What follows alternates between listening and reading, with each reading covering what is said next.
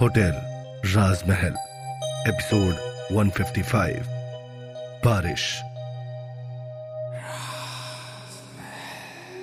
मल्लिका और विशाल एक दूसरे को वृद्धाश्रम में देखकर हैरान रह जाते हैं।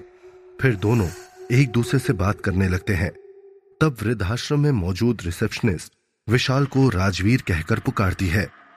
ये देखकर मल्लिका हैरान रह जाती है और विशाल से पूछती है आपका नाम तो विशाल वर्मा है ना? फिर उन्होंने आपको राजवीर क्यों कहा? मल्लिका का सवाल सुनकर विशाल ने मुस्कुराते हुए कहा, एक मिनट। और सीधा जाकर पहले रिसेप्शनिस्ट से रसीद लेकर आया। फिर मल्लिका के सामने जाकर खड़ा हो गया। दरअसल, राजवीर मेरे बॉस है। होटल राजमहल उनका है। और मैं उनकी तरफ़ से ही यहाँ सामान दान देने के लिए आता हूँ। इसलिए सब लोग मुझे राजवीर समझ बैठते थे और मैं उन सबको ये बताता बताता थक गया कि मैं राजवीर नहीं, विशाल हूँ। लेकिन फिर मैंने ये कहना ही बंद कर दिया। इसलिए अब मैं सबके लिए राजवीर हूँ। ये बात सुनकर मल्लिका भी मुस्कुराने लगी। फिर विशाल ने मल्लिका से मुस्कुराते हुए कहा, मैंने तो अपना बता दिया, लेकिन आप यहाँ कैसे? किसी से मिलने आई हैं? पहले तो आपको यहाँ कभी नहीं देखा मैंने? मल्लिका ने विशाल से कहा वो दरअसल जो अभी मेरे साथ थी ना, वो मेरी फ्रेंड है प्रिया, और उसकी दादी यहीं रहती है। तो जब प्रिया उनसे मिलने आती है तो मैं कभी कभी उसके साथ आ जाती हूँ। ये सुनकर विशाल सिर्फ़ मुस्कुराया।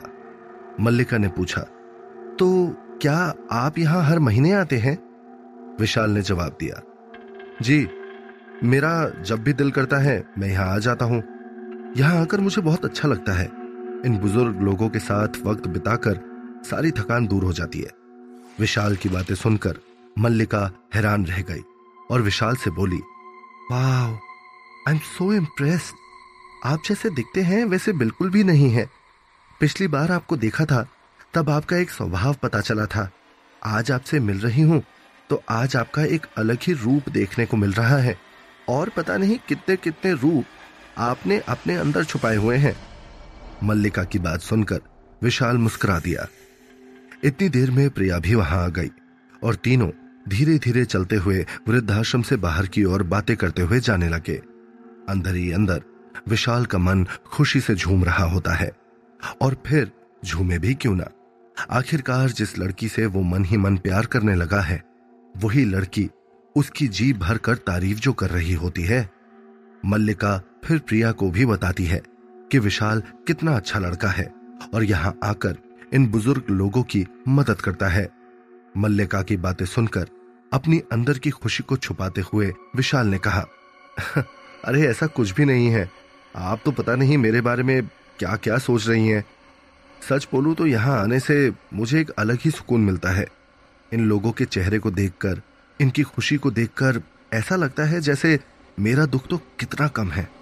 मल्लिका इंसान हर किस्म के धोखे और फरेब बर्दाश्त कर सकता है। लेकिन जो धोखा उसे उसके अपने देते हैं ना, वो कभी भी सहन नहीं कर पाता है। इन बेचारों की जड़ें तो इनके वो बच्चे ही काट देते हैं, जो कभी इनकी छाव में थक कर बैठा करते थे। विशाल ने मल्लिका से एकदम शांत स्वभाव में अपनी बात कही। मल्लिका विशाल की बातें सुनकर हैरान हो गई और वो कुछ बोल पाती। उससे पहले ही विशाल ने अपनी नम हो चुकी आँखों को पोछते हुए दोबारा मल्लिका से बोला, मल्लिका, इंसान कभी किसी से नहीं हारता, लेकिन अक्सर उसके बच्चे ही उसे हरा देते हैं। तब उस इंसान का विश्वास टूट जाता है, खुद से भी और दुनिया से भी। मुझे यहाँ आकर इन लोगों से चार बातें करके बेहद सुकून मिलता है, जो मैं शायद ही कभी लफ्जों में बयां कर पाऊँगा। विशाल की बातें सुनकर मल्लिका की आँखें भी भर आती हैं। काश तुम्हारे जैसे बेटे हर माँ बाप को मिले। तुम्हारे पेरेंट्स खुद को बहुत खुशकिस्मत समझते होंगे ना कि भगवान ने उन्हें तुम्हारे जैसा बेटा दिया है? मल्लिका की यह बात सुनकर विशाल एकदम से खामोश हो जाता है। उसकी खामोशी को प्रिया और मल्लिका दोनों ने बखूबी समझा है। लेकिन इससे पहले कि कोई कुछ विशाल से पूछता, वहाँ तेज बारिश शुरू हो जाती है। ये देखते ही विशाल अचानक मल्लिका का हाथ पकड़कर भागते हुए उसे सामने मौजूद चाय की टपरी पर ले जाता है। प्रिया भी उनके पीछे पीछे वहीं चली जाती है। वो चाय की टपरी वृद्धा आश्रम के सामने की सड़क के ठीक किनारे पर मौजूद है।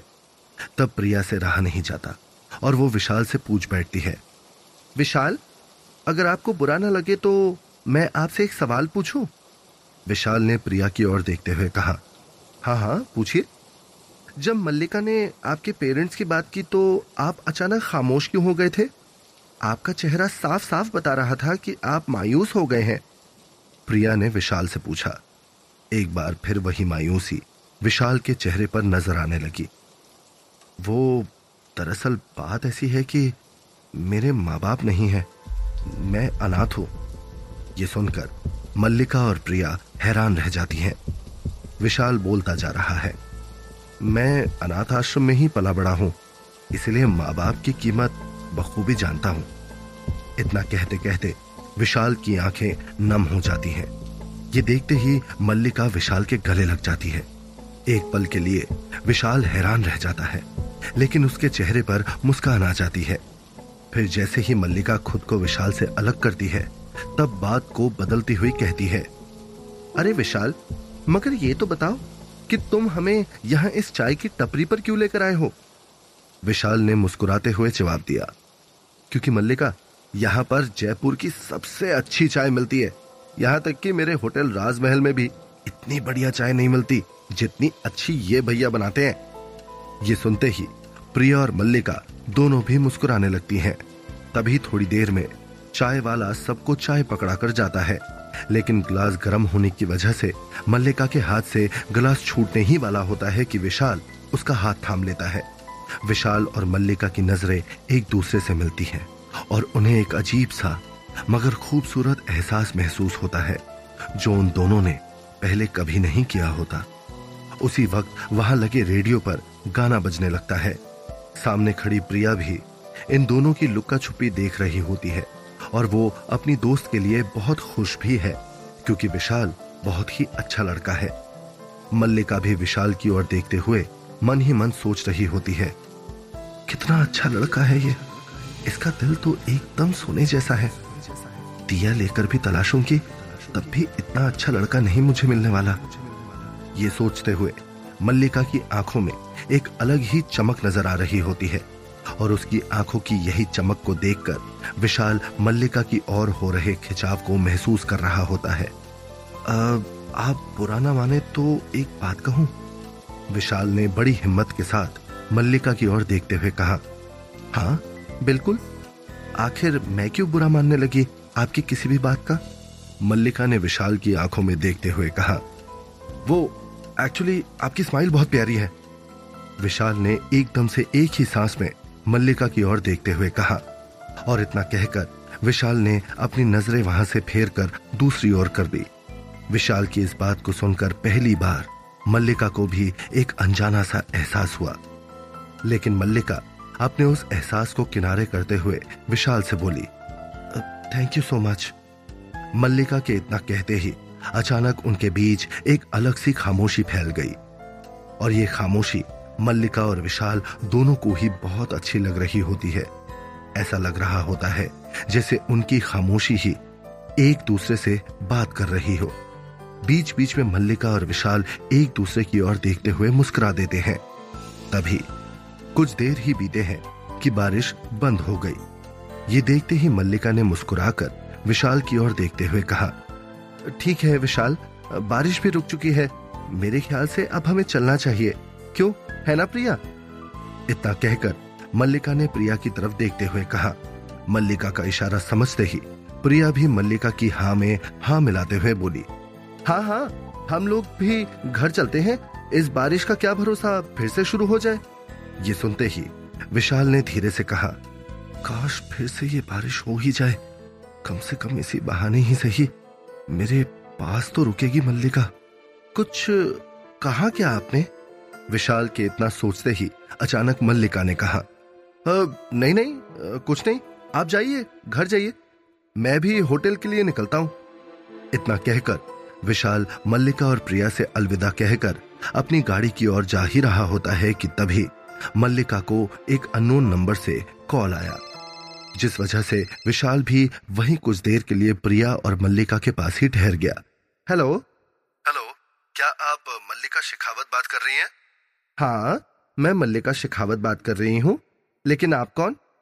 मैं द्रोणाचार्य कॉलेज ऑफ़ इंजीनियरिंग के एडमिनिस्ट्रेटिव डिपार्टमेंट से बात कर रहा हूँ। आपने अभी तक अपने बहन की नेक्स्ट सेमेस्टर की फ़ीस जमा नहीं की है और आज फ़ीस जमा करने का आखिरी दिन है।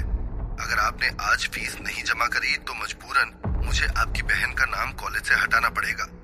फ़ोन के दूसरे तरफ़ से एक शख्स ने कहा ये सुनते ही मल्लिका बहुत ज़्यादा टेंशन में आ गई और तुरंत ही उस शख्स को रिक्वेस्ट करती हुई बोली, अब नहीं नहीं आप प्लीज़ ऐसा मत करिएगा, वरना मेरी बहन का पूरा साल खराब हो जाएगा। मेरी बहन पढ़ने में बहुत अच्छी है और वो अपनी पूरी जी जान लगाकर पढ़ाई कर रही है। आप निश्चिंत रहे, मैं आज के ही आज कॉलेज में फ़ीस जमा करवा दूँगी। इतना कहकर मल्लिका ने फ़ोन रख दिया।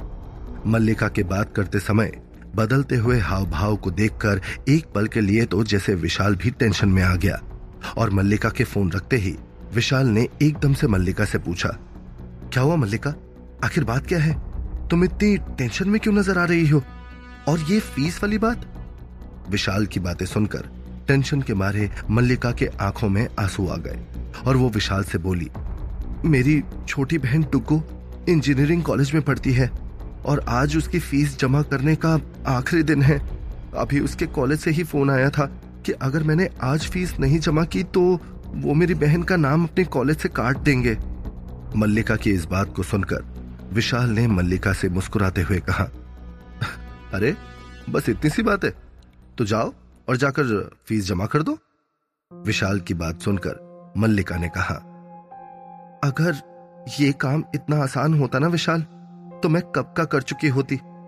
लेकिन टुक्कू का कॉलेज शहर से काफ़ी बाहर दूर अजमेर में है। मैं इतना जल्दी वहाँ नहीं पहुँच पाऊँगी। इसीलिए मैं टेंशन में हूँ। तो भी टेंशन की कोई बात नहीं है, मल्लिका। मैं तुम्हारी मदद करूँगा।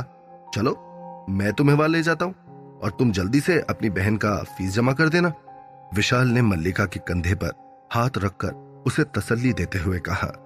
विशाल की बात सुनकर मल्लिका ने हैरान होते हुए कहा नहीं नहीं, विशाल तुम्हें मेरे लिए ये तकलीफ़ उठाने की कोई ज़रूरत नहीं। तुम क्यों परेशान होगे भला? विशाल ने मल्लिका को दिलासा देते हुए कहा, अरे, इसमें परेशानी वाली कोई बात ही नहीं है। मुझे तुम्हारी मदद करके खुशी मिलेगी। विशाल की बातें सुनकर मल्लिका की आँखें खुशी में चमकने लगती हैं।